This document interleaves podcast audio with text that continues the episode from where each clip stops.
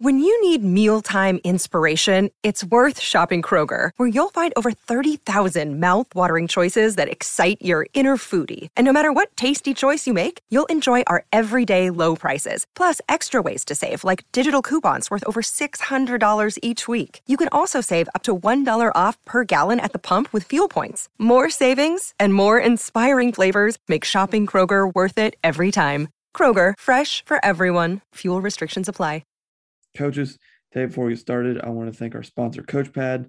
Uh, no matter if you draw scout cards by hand or use a program on your computer, CoachPad will give you back time by never stuffing a binder again before heading out to practice.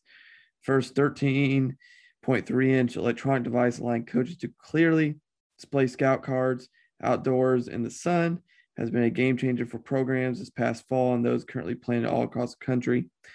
This new technology allows coaches to coach and not the monotonous task of stuffing and dealing with binders on the practice field. Check out the Coach Pad and Coach Pad Mini on thecoachpad.com.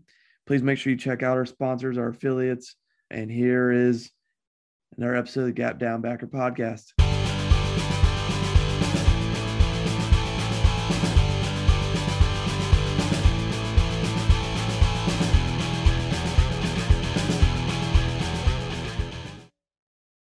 Uh, welcome back to another episode of the Gap Downbacker podcast.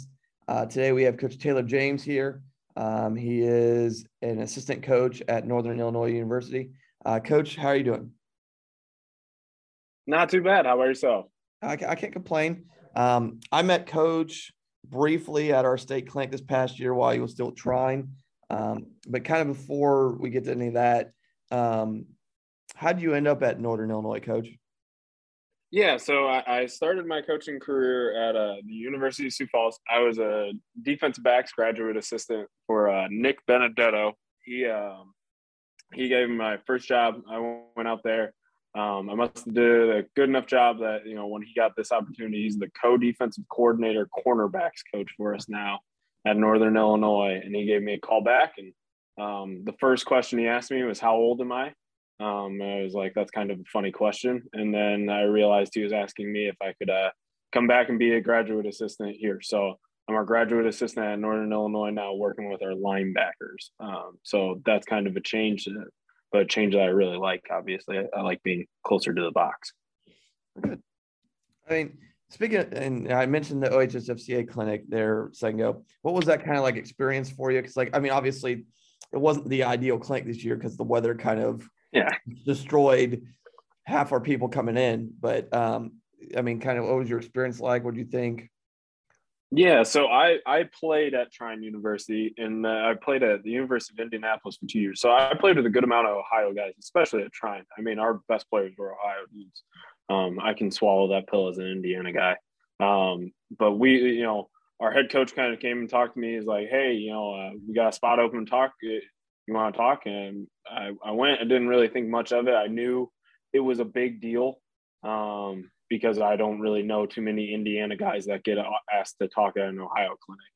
Um, so I went, and it was incredible. I, you know, the, the setup, um, the amount of people. You know, I talked in for I've talked in the Indiana State Clinic, and I talked in front of that many more people, and it was that impressive. Um, it was a really cool experience. I really liked to. It felt like a most people got something out of it. So I was really excited to do it. Um, my dad drove me in a truck because of that same weather. Um, we we actually hit a deer in the morning, so it was actually a little bit crazy of an experience, but it was it was really cool. Uh, and being a high school coach too is the first time we got to just like go to one of my clinics and listen. So it was a cool experience. Good. Now, do you want to talk about that for a second? I mean, because I mean, we talked before we came on. I mean, your dad's been a head coach for what 27 of the 28 years you've been alive or whatever it was. It's just so you kind of want to talk about that experience to just kind of, I mean, watching your dad do it and you kind of becoming it. Yeah, so actually, like, so he's been a high school football coach for it's either 33 years or 34 years or something like that. So he started his career in Michigan. He was a head coach for three years there. And then we moved to Indiana. Um, my dad has been a coach at Laporte for 27 years. Okay. He's just been named the head coach for the first time. Okay. Um, so he he uh, man, patience is a virtue. Um, he has more strong will than I do. Um, it's one of those things. He so he's longtime offensive line coach. He's been an offensive line coach for probably 15 of those years. Um, he was a running backs coach, a wide receivers coach. He's done all sorts of stuff. He's the equipment guy. He dro- drove the truck for all the kids' equipment on game days. Um, I think that's probably the biggest thing that I've taken from it is my dad wore so many hats. He was our strength and conditioning coach. God, I'm forgetting that. Like he would come in the morning, six in the morning every day, and we'd go, we'd do workouts. My dad would usually go uh, build a roof or a deck because he's a construction family. That's how he'd make extra money. We'd go with, we'd have baseball or whatever, and then we'd come back at like 5 p.m. My dad would run the second lifting session. So it's kind of one of those things like, you know, I talk about long hours and stuff. Like I did a lot of that stuff with my dad. Um, those are kind of my favorite like memories. So anytime I see someone with their kid at, you know, practice or anything like that, it makes my heart happy. You know, um, a lot of people they think think that means like their dad was in, my dad was around. We were just with him at the same place. Um, so I, you know, I, am really thankful for that. And it's, it's a big, big reason of why I do it is my dad has been so persistent, never gave up. Um, you know, he had other opportunities to leave um, at other times to be head coaches, and he really loves the community he's in, the one that I grew up in and played in. Um, so he, you know, he stayed. He's never. He's been there 27 years, man. You know, yeah. He he loves he loves those kids. He does. Now, I mean, you you've spent most of your career coaching linebackers and um, developing linebackers, and obviously, the great thing about coach, coaching in college is you can kind of recruit your own kids. Um, yeah. But again, like from even with that, where do you kind of start with linebackers? I mean, I know you're heavily involved there at linebackers, and like I said, I've heard you speak on some stuff. I mean, where do you kind of start at? Yeah, so like the biggest thing that I always look at is, it, and it sounds tongue in cheek, but it, uh, you know, I, I want to see if they actually have range to get to something coverage wise. And like, I don't want to use the word length because, you know, I, if I say that to a high school coach, he's gonna be like, well, I have six, five foot six kids. I can't choose a kid who's longer. And, you know, I coached division three football. I couldn't necessarily choose a kid that was longer. Um, obviously, I'm going to try to train the kid who's a little bit taller, um, but that's not how it necessarily works. I want more kids that, you know, the biggest thing that always concerns me is can they throw the ball over the middle? It's an easier throw. Most defenses are saying, okay, you got to throw to the flats. If you can throw over the middle, you, we really don't have anything. Um, so it's if you can't make up for it because you're tall, I need you to be the best pass drop guy that I can get to get in those curl and dig windows that that is more important to me than anything because I can teach the rest run fit wise. We can get you going downhill. It's easier to teach someone to move downhill than it is to teach them backwards. So if I can find someone with that skill set to go backwards, I can teach them the skill set to go forwards. Um, I think that's why you see a lot of colleges specifically move safeties into the box a lot of and, same thing too you see a lot of high school safeties get recruited to be linebackers because he's probably their best player but he's probably long enough that you're like he's going to be able to play coverage and we will teach him and fill him out um, so that's kind of what I, I look more at the can I get him to take away curl dig windows yes or no and build from there um, then if I was to be like my if that's my one, my two A and my two B, uh, you got to have nastiness. Like if you're not if you're not going to play mean, um, I, I saw you know looking at your stuff, coach. I've, I've watched a couple of them. And I, I was listening to Coach Brown talk about is solve your problems with aggression. That was literally our mantra the last two years at Trine. I need a kid that goes, I don't know what I'm seeing, and I'm just going to solve it by being yeah. aggressive and running to the football. And then that would be my third thing does he have a motor? Like aggressiveness and motor. Will he just run? Um, we had an All American last year at Trine. His name's Kyle Nafe. He's going to probably be the best linebacker. I need, need to stop saying probably. He'll be the best linebacker Division three football next year. Um, there's a little bit of pride element of my alma mater there, so I'll be I'll be blunt there. Um, but he'll he is the best motor kid I've ever seen in my life. Um, there's great clips that we had where he directly affects the play just because he's going to fight tooth and nail to get the ball. And it just makes everyone's energy around them. It makes it that much harder if you feel like this guy just will never give up. And it, you know, so I'll start off with the thing that's hard. And the other two are like, that's the kid and the motivation aspect and things like that and their personality, stuff like that. Um, I think those two things, if you have those two things, you have a really good recipe for success.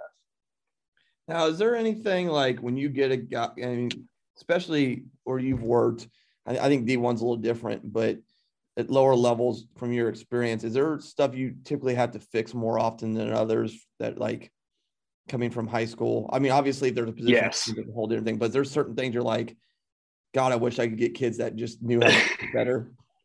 Yeah, uh, well, like the first one, I'll specifically say, and that there's going to be a lot of coaches me for this. It's the run read step. It's the run read step thing where they're telling their kid to take one step downhill. Uh, it, it is the biggest habit killer that you have to get rid of immediately when they get to college. Because as soon as you tell them that they have to go forward all the time, you're going to get play action passed to death. And because offensive lines at the next level do probably a better job of disguising what PAP looks like. And that's really hard to break out of them. Um, and that, so that's where, that's probably like the first thing I deal with is like, okay, we don't step down, we step wherever my key takes me. And, you know, that's probably the hardest habit to go because it's usually they're being taught clear their cleats and then see what happens in front of you. We're teaching like your cleats don't move until you know what happens. You know, don't know, don't go is way more used than anything else.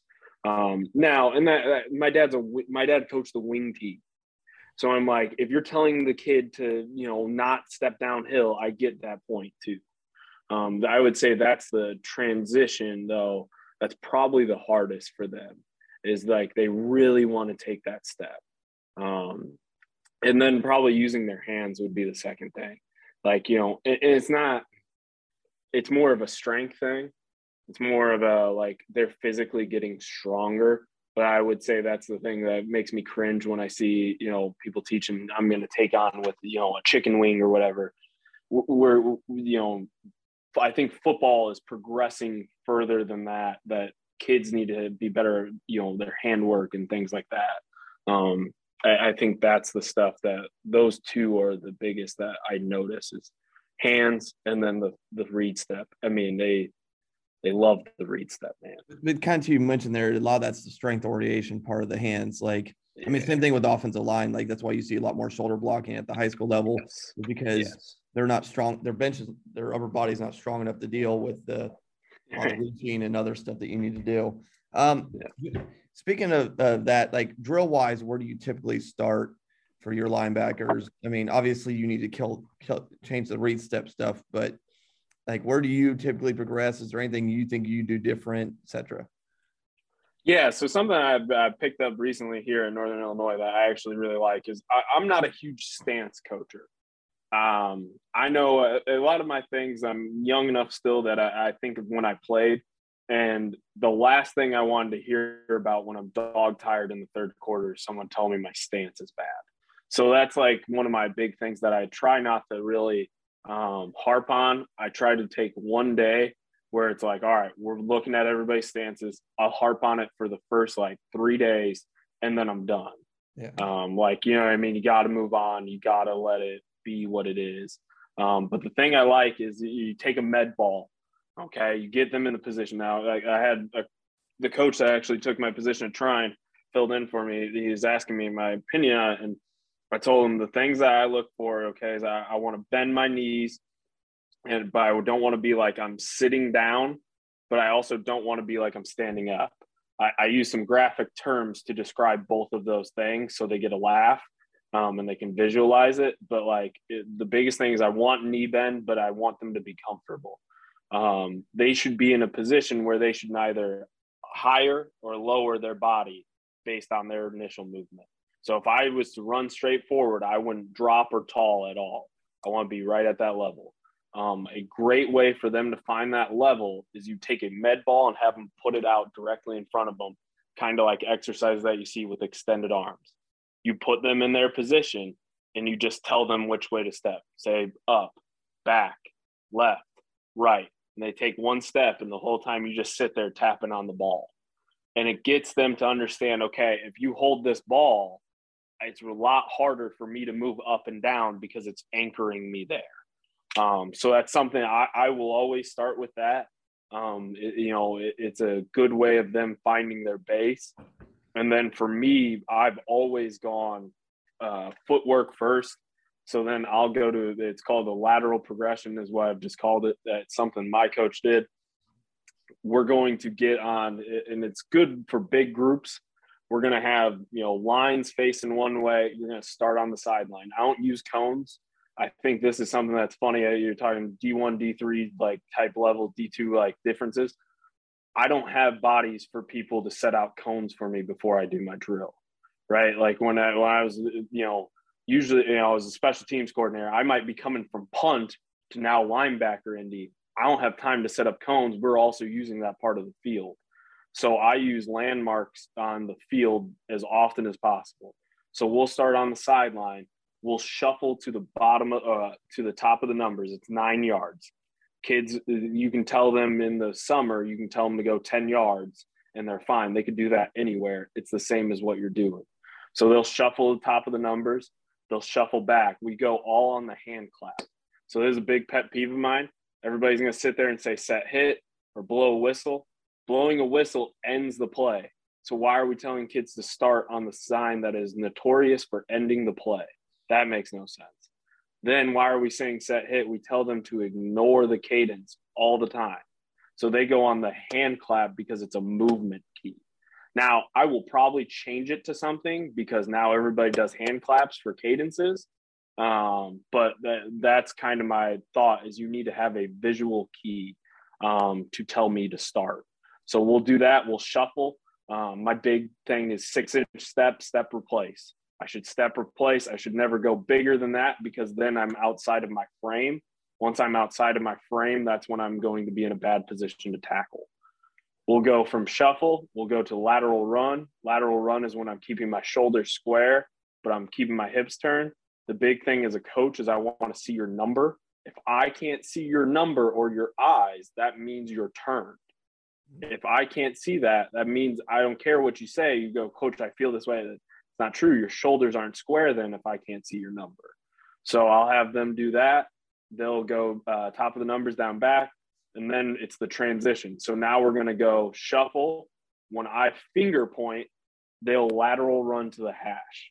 So we're shuffling until I give them. Sometimes I'll go clap and then point right away. Sometimes I'll make them shuffle all the way damn near to the hash just so they get a rhythm of, hey, it's a visual key it's not like a rhythmic thing. Um, that's always my biggest thing uh, as a former linebacker and as a defensive coach. Visual keys are so much better than verbal keys. All you talk about all week are visual keys when it comes to game planning, fitting on somebody, all of your stuff. As soon as you start using verbal keys, you're teaching them bad habits from the start. So that's something I challenge myself. Now, sometimes it's impossible. You're like, I got to be able to get the blocker to know when to go. You know what I mean? So I do as much as possible on you as I can in my drills. So they're reacting to the blocker being the guy who goes than me saying set hit. Um, but that's something I think that really develops guys is the more they can do visual keys than anything else and then tie it into whatever you're doing, whether it's footwork, hand stuff. I like stance and footwork to start. I played for a man who was 80 years old, so I, I might be stuck in my ways in that way. I hope not, but I try to be Um, I try to be as um, progressive as possible in my teaching. So now you also mentioned um, pass dropping at, earlier, and that's kind of one of the key things you look for. Mm-hmm. How do you? I mean, how do you refine that? Because obviously, some people are just able yeah. to do it. How are you, from a drill and a teaching standpoint, install, meeting room, whatever it is?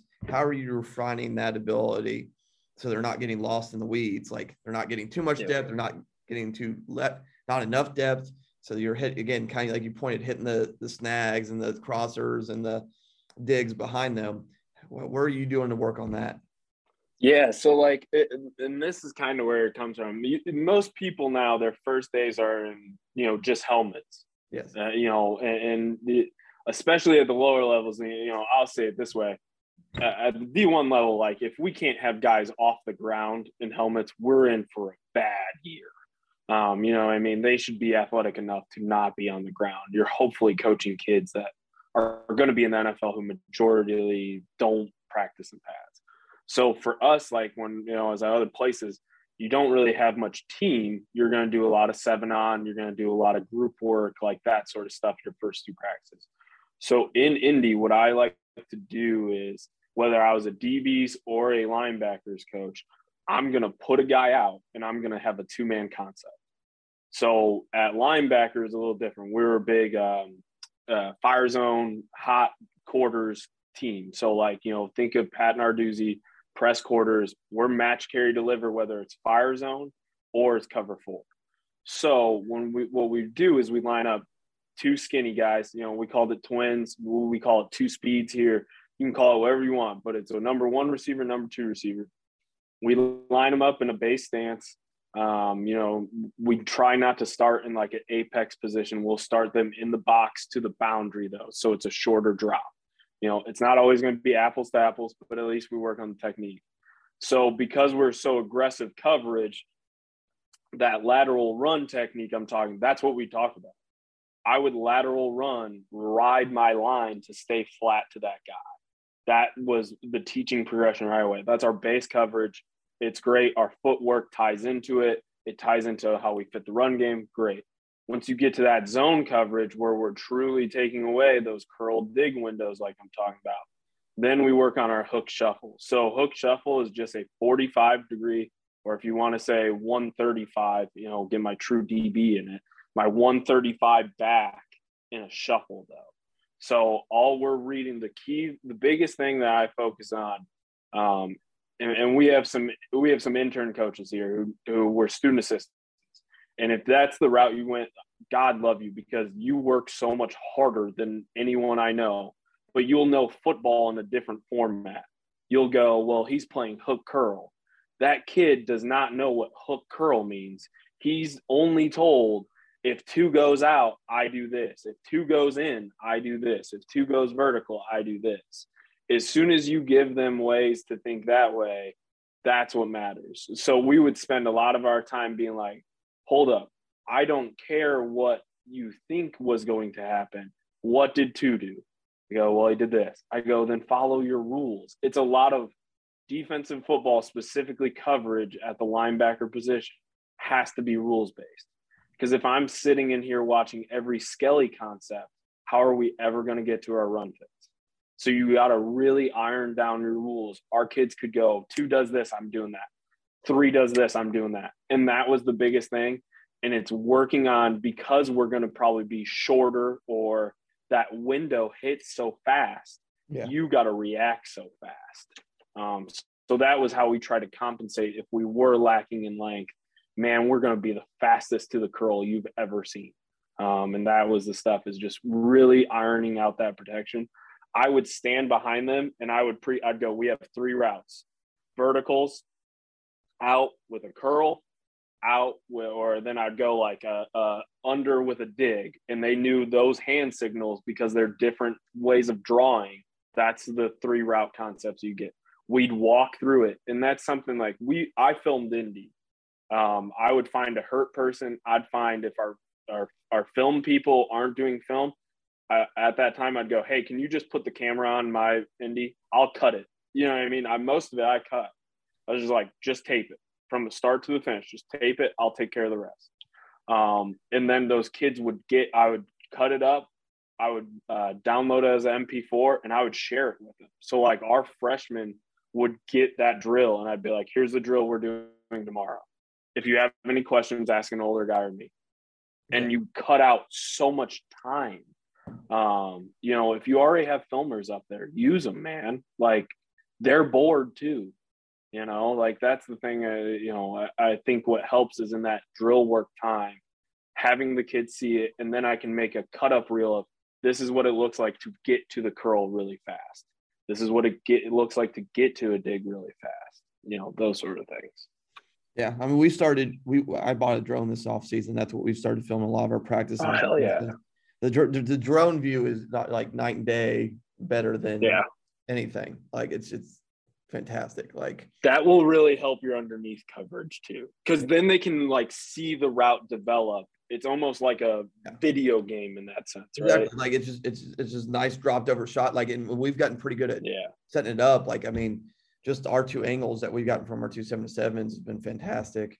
And then like we're starting to do it with some drill stuff and some uh, like group and seven on seven periods and practice as well. Just the thing, the thing I'd last end on it with the like that, you know, if I'm gonna harp on finding digs and curls as my thing, I, I want to end with one coach said to me one time is my former boss. I won't put him because it's a little vulgar, but I won't. I'll be as PG as I can once you find the curl, you find it and life opens up magically to you.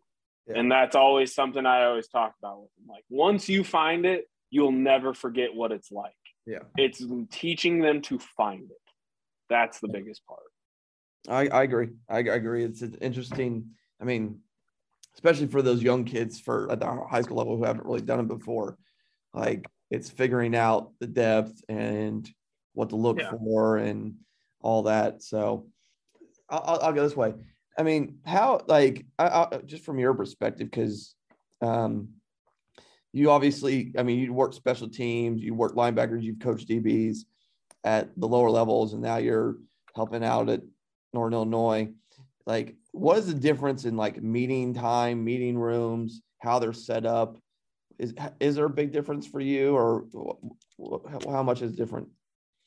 I and I, will put it this way. I think that's more of a personality thing. Um, like our D line coach here, he's ironically a tri-state grad. You know, Trine grad too.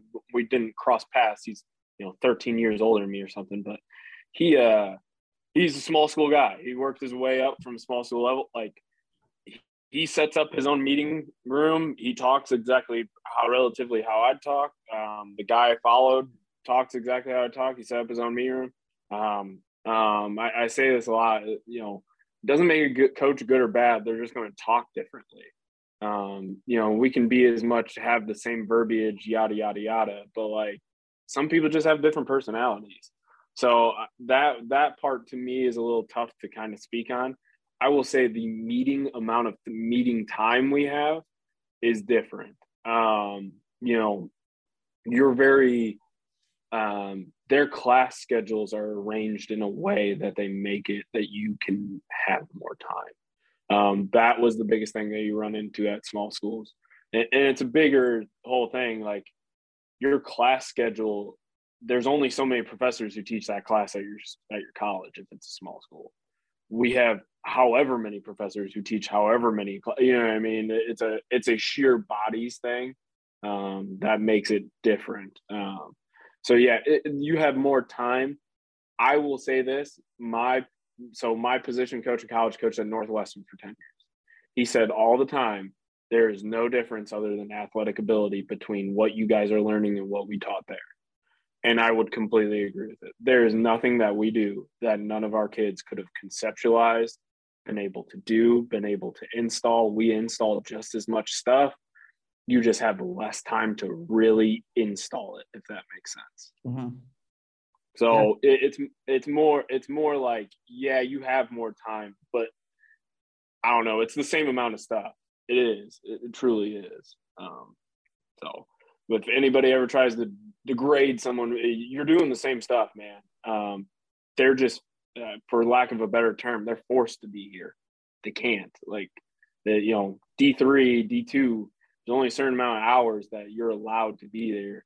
You know, over the summer we have kids in summer courses like that don't happen at the D two level. You know, all sorts of stuff like that. Um, that's kind of more the difference, I guess, is the best way to put that. Okay.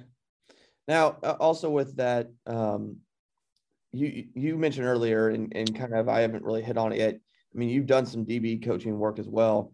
How what is there, and you, how much have you taken from those experiences to linebackers in general? Oh, like, just a ton, a, a ton. Like that, I would have never imagined in a million years going from playing linebacker to now my first thing I say is, "Hey, I really care about a kid taking away a curl dig window." Is my first thing as a linebackers coach.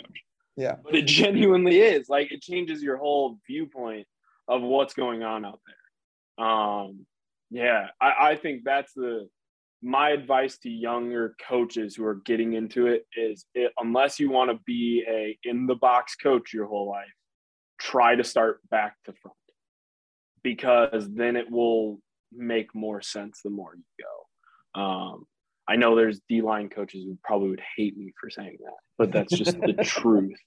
Like you, you have more, you have more of a concept of how all of the pieces fit together, um, and, and that changes it. And like footwork wise, like you start like caring about things that you would have never really thought about. Um, I think that's the stuff that helps. Um, I think my I think my situation is a little unique because my dad being a line coach most of my life has me there's some general run game stuff that I understand just because I listen to my dad talk at dinner every night. Um, I will give my dad that shout out, but at the same time, like it's, um, I, I think starting back to front is something that I would recommend to anybody.